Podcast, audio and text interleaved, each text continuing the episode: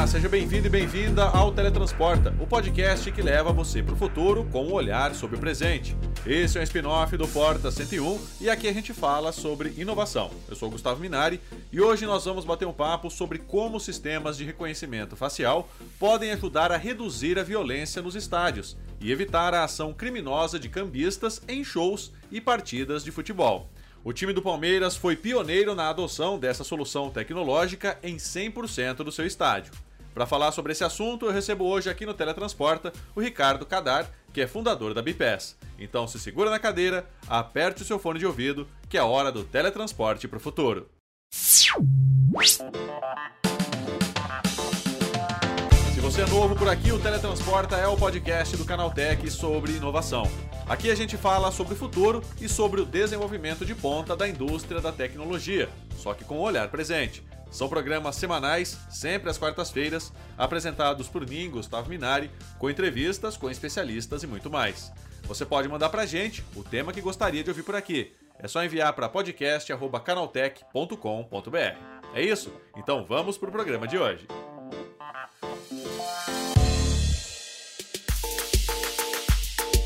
Infelizmente, os casos de violência no futebol brasileiro não são uma novidade e muito menos casos isolados. O esporte amarga um episódio de violência a cada quatro dias. E segundo o Centro de Pesquisa de Mestrado da Universo, de 2009 a 2019, o futebol brasileiro teve 157 mortes envolvendo briga de torcidas de clubes nas principais divisões do país. Por isso, buscar soluções efetivas para garantir a segurança nesses locais tem sido uma prioridade, e a tecnologia de reconhecimento facial por biometria surge como uma das melhores alternativas. É sobre esse assunto que eu converso agora com o Ricardo Cadar, fundador da Bipes, a empresa que instalou todo o sistema de identificação facial no estádio do Palmeiras. Ricardo, como é que esse sistema de biometria facial funciona? Bom, o sistema de biometria facial funciona em a gente fazer um cadastramento da pessoa é, pelos pontos nodais que ela tem né, na face, através do próprio telefone celular dela. E a partir daí ela fica identificada para que quando ela vá fazer um acesso, por exemplo, ao jogo de futebol, no caso lá do Palmeiras está sendo feito assim, né? Ela simplesmente vá somente com a face, não tendo que mostrar absolutamente nada, nem, nem ingresso, nem telefone, nem carteirinha, nem nada. Então a face dela é o ingresso, né? Então a face dela é identificada no nosso equipamento de biometria facial e a partir daí o acesso dela fica liberado somente com a face. E Ricardo, como é que isso funciona no estádio de futebol, né? Porque é um ambiente muito grande, né? Com muitas pessoas entrando ao mesmo tempo, né? Como é que isso funciona para ambientes tão amplos assim? É, a nossa especialidade, inclusive, Gustavo, é, é, é exatamente é, usar a biometria facial para grande volume de pessoas, né? Para multidões. Essa é a nossa especialidade. A gente quer facilitar muito a vida das pessoas que utilizam um estádio de futebol, por exemplo, né? Só para você ter uma ideia, nós diminuímos em tempo de entrada do torcedor é, no estádio. Antes, com o sistema de QR Code, o torcedor demorava em torno de sete segundos para poder é, é, entrar, passar por uma catraca, né? Hoje ele demora dois segundos, né? Então nós diminuímos bastante, dois a três segundos. É, antes, o tempo de entrada no estádio era de sete pessoas por minuto por catraca. No nosso caso, está dando 18 pessoas por minuto por catraca. Então a gente diminuiu muito. E uma explicação é muito simples, né? A pessoa, ao invés de chegar na frente da catraca, tem que abrir o. tem que tirar o ingresso do bolso, tem que abrir o telefone, mostrar o, o, o dispositivo ali para o equipamento, ele simplesmente com a face, a hora que ele chega na frente da catraca, a catraca já o reconhece e ele pode passar sem, sem nenhum problema. E num estádio de futebol, onde nós temos aí 100 catracas, 80 catracas, 120 catracas, isso é um, é um serviço é, é, é, árduo de fazer, de implantar, mas depois de implantado, a fluidez que ele dá é muito grande. Né? Então, nós fizemos isso, começamos a fazer isso em janeiro desse ano lá no Allianz Parque, e a partir de, de janeiro até agora, já fizemos 29 jogos é, do, no Allianz Parque, e isso mostrou-se com uma eficiência tremenda, além da segurança que isso traz, evidentemente. Ricardo, esse sistema que vocês usam, ele é semelhante ao que é usado na segurança pública ou não tem nada a ver? Não tem nada a ver. É exatamente isso. É uma boa pergunta, porque as pessoas acham que o sistema de biometria facial, apesar da tecnologia ser a mesma, ela não tem nada a ver com o que é utilizado na segurança pública. Aliás, é, o reconhecimento facial para fins de segurança pública está sendo muito discutido no mundo. Né? A primeira cidade do mundo a banir o reconhecimento facial para fins de segurança pública foi São Francisco. Uhum. E a partir daí, várias outras cidades dos Estados Unidos e também da Europa é, baniram esse sistema. E já existe, inclusive, na Europa, no Parlamento Europeu, uma discussão agora de inteligência artificial, onde eles estão querendo banir para fins de segurança pública o reconhecimento facial. E é muito fácil de explicar o porquê. O reconhecimento facial para fins de segurança pública, ele, apesar da tecnologia ser, ser a mesma, a, a, a, dificuldade que ele tem em detectar a face do Gustavo passando numa rua com uma câmera posicionada num poste e ele reconhecer o Gustavo, que pode estar falando no telefone, pode estar com um boné, pode estar com um óculos escuro, ele é muito mais difícil do que no nosso caso, onde a gente usa o reconhecimento facial para fins de acesso.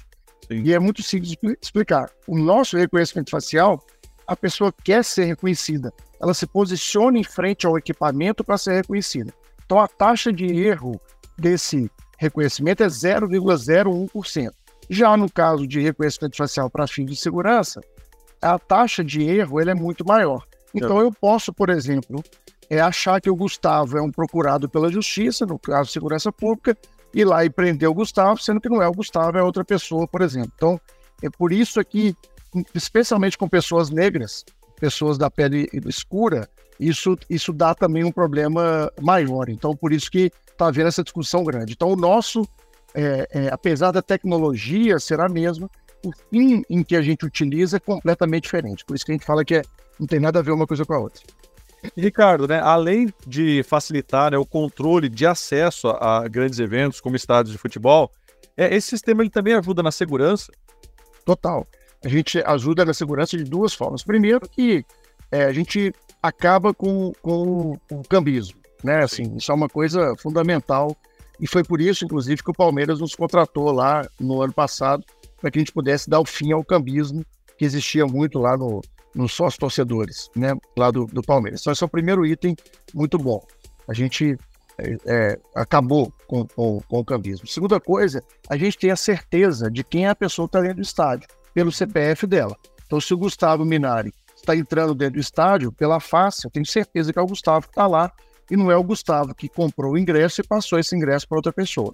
Isso também é muito importante em termos de segurança. E mais ainda agora, é, ontem, inclusive, no dia de ontem, a CBF e o Ministério da Justiça assinaram um protocolo onde é, todos os times de futebol vão ter acesso à base de dados do Ministério da Justiça é, com é, em relação a mandado de prisão em aberto, pessoas desaparecidas, pessoas que estão impedidas de entrar no estádio, e com isso nós vamos conseguir dar é, 100% de segurança ao torcedor e à família, e quando estiver dentro do estádio, não vai ter ali do lado dele uma pessoa, por exemplo, está com mandado de prisão por homicídio, por exemplo. Então, com isso, ontem, com esse protocolo que foi assinado ontem, a segurança que se vai trazer para o estádio é muito importante. Inclusive, o nome do, estádio, do, do, do programa chama Estádio Seguro.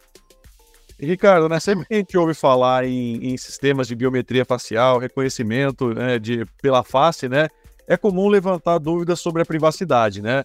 Isso também se aplica ao sistema de vocês, né? Como é que funciona isso? Sim, claro. A gente, a gente tem muito cuidado com a privacidade, né? A gente segue, segue todas as normas da LGPD. Nós somos auditados constantemente pela Autoridade Nacional de Proteção de Dados, né? Nós temos hoje uma lei muito bem definida no Brasil, que inclusive é, foi importada basicamente da lei europeia, que é uma lei muito rígida em relação à proteção de dados. Então, isso sim é uma grande preocupação para a gente, e nós, a gente segue todos os mais rígidos padrões de segurança de informações de dados, de proteção de dados, para que isso não ocorra. Né? Então, assim, nós temos um canal aberto, inclusive, de privacidade, arroba onde a pessoa pode, inclusive, requerer ou, é, que a gente delete os dados dela, né? Isso é, é inclusive previsto em lei. Então a gente segue os, os maiores padrões, os mais rígidos padrões de segurança e de proteção de dados. Isso é uma coisa para a gente muito séria e muito importante.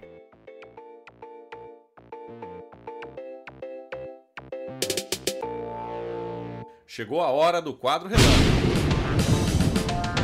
O quadro relâmpago é o momento em que nós trazemos uma curiosidade rápida sobre o tema que está sendo tratado e testamos os conhecimentos de você ouvinte.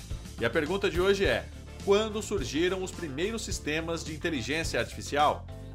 Bom, as primeiras pesquisas sobre reconhecimento facial tiveram início em 1964, quando Woodrow Bledsoe, matemático e cientista da computação, criou uma metodologia para ensinar o computador a reconhecer até 10 faces. De lá para cá, a tecnologia evoluiu e se tornou alvo de discussões éticas sobre o seu uso. Esse debate levou a cidade de São Francisco, nos Estados Unidos, centro da evolução tecnológica moderna, a banir o uso de reconhecimento facial pelo governo local.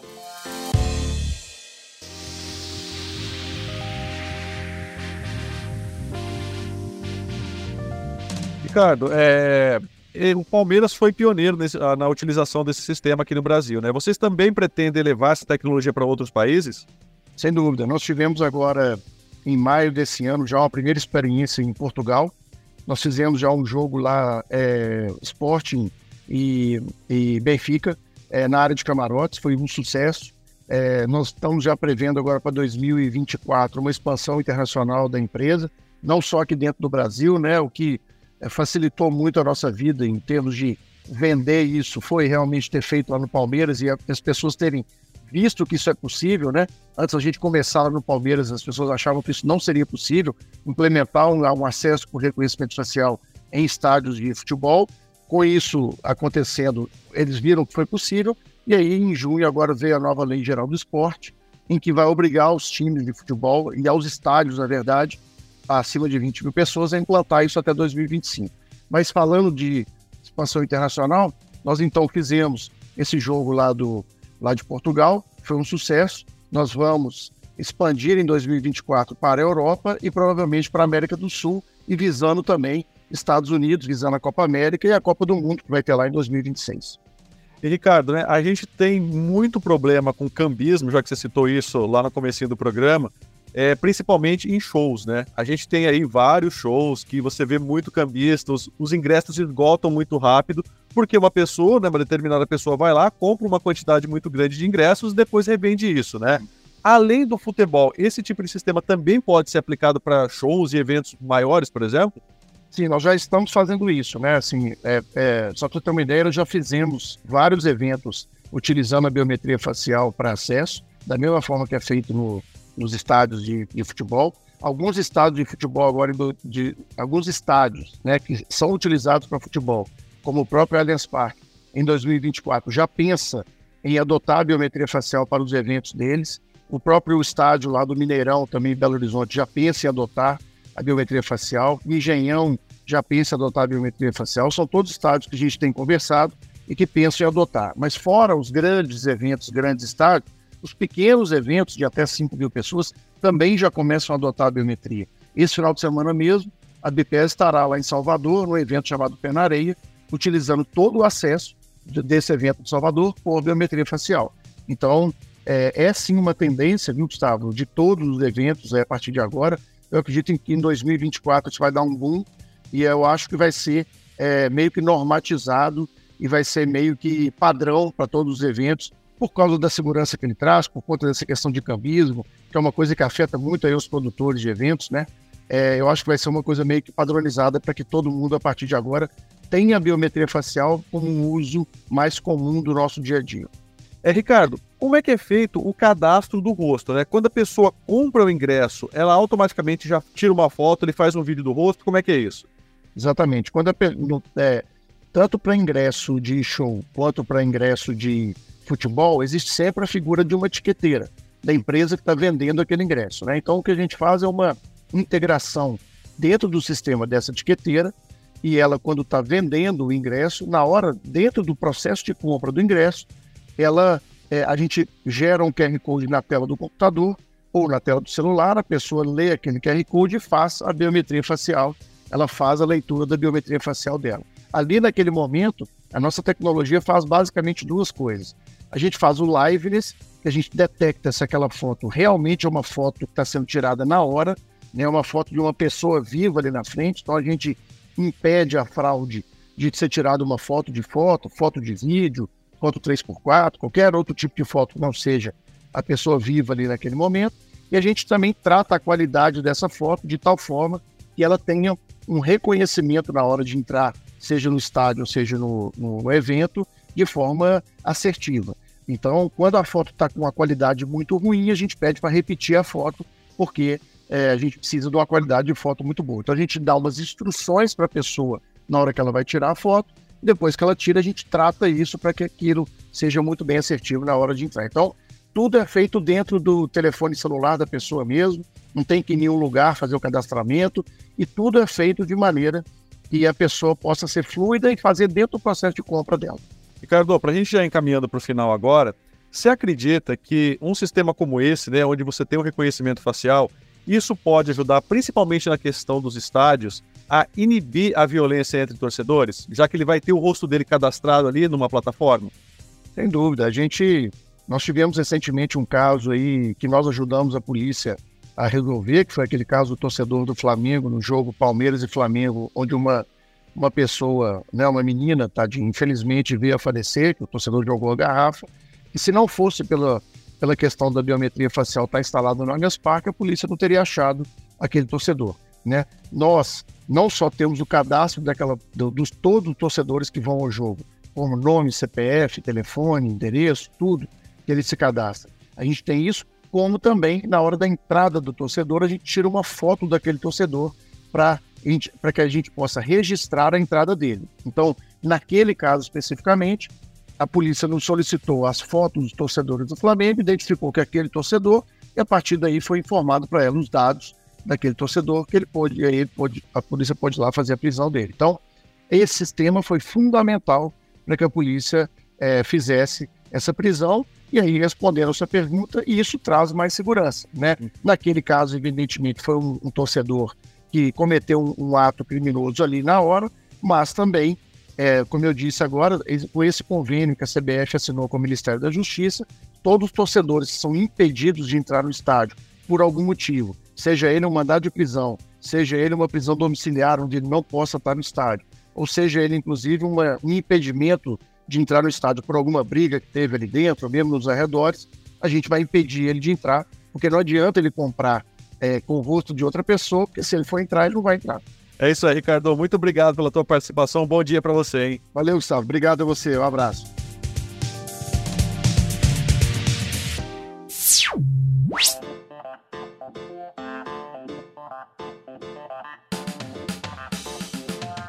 É isso aí, o nosso teletransporte de hoje, falando sobre como sistemas de biometria facial podem ajudar a reduzir a violência nos estádios, está chegando ao fim. Agora lembre-se de seguir a gente em todas as redes. É só procurar por arroba Canaltech. O nosso programa é publicado toda semana, sempre às quartas-feiras. Lembrando que esse podcast foi produzido, roteirizado e apresentado por mim, Gustavo Minari. A edição foi do Yuri Souza. A revisão de áudio é do Gabriel Rime e Ivo Meneghel Júnior. A composição e a interpretação das músicas desse programa foram feitas pelo Guilherme Zomer e as capas são da autoria do Rafael Damini. Então é isso. O Teletransporta de hoje vai ficando por aqui. A gente te espera na próxima quarta-feira com mais conteúdo sobre inovação e tecnologia. Até lá. Tchau, tchau.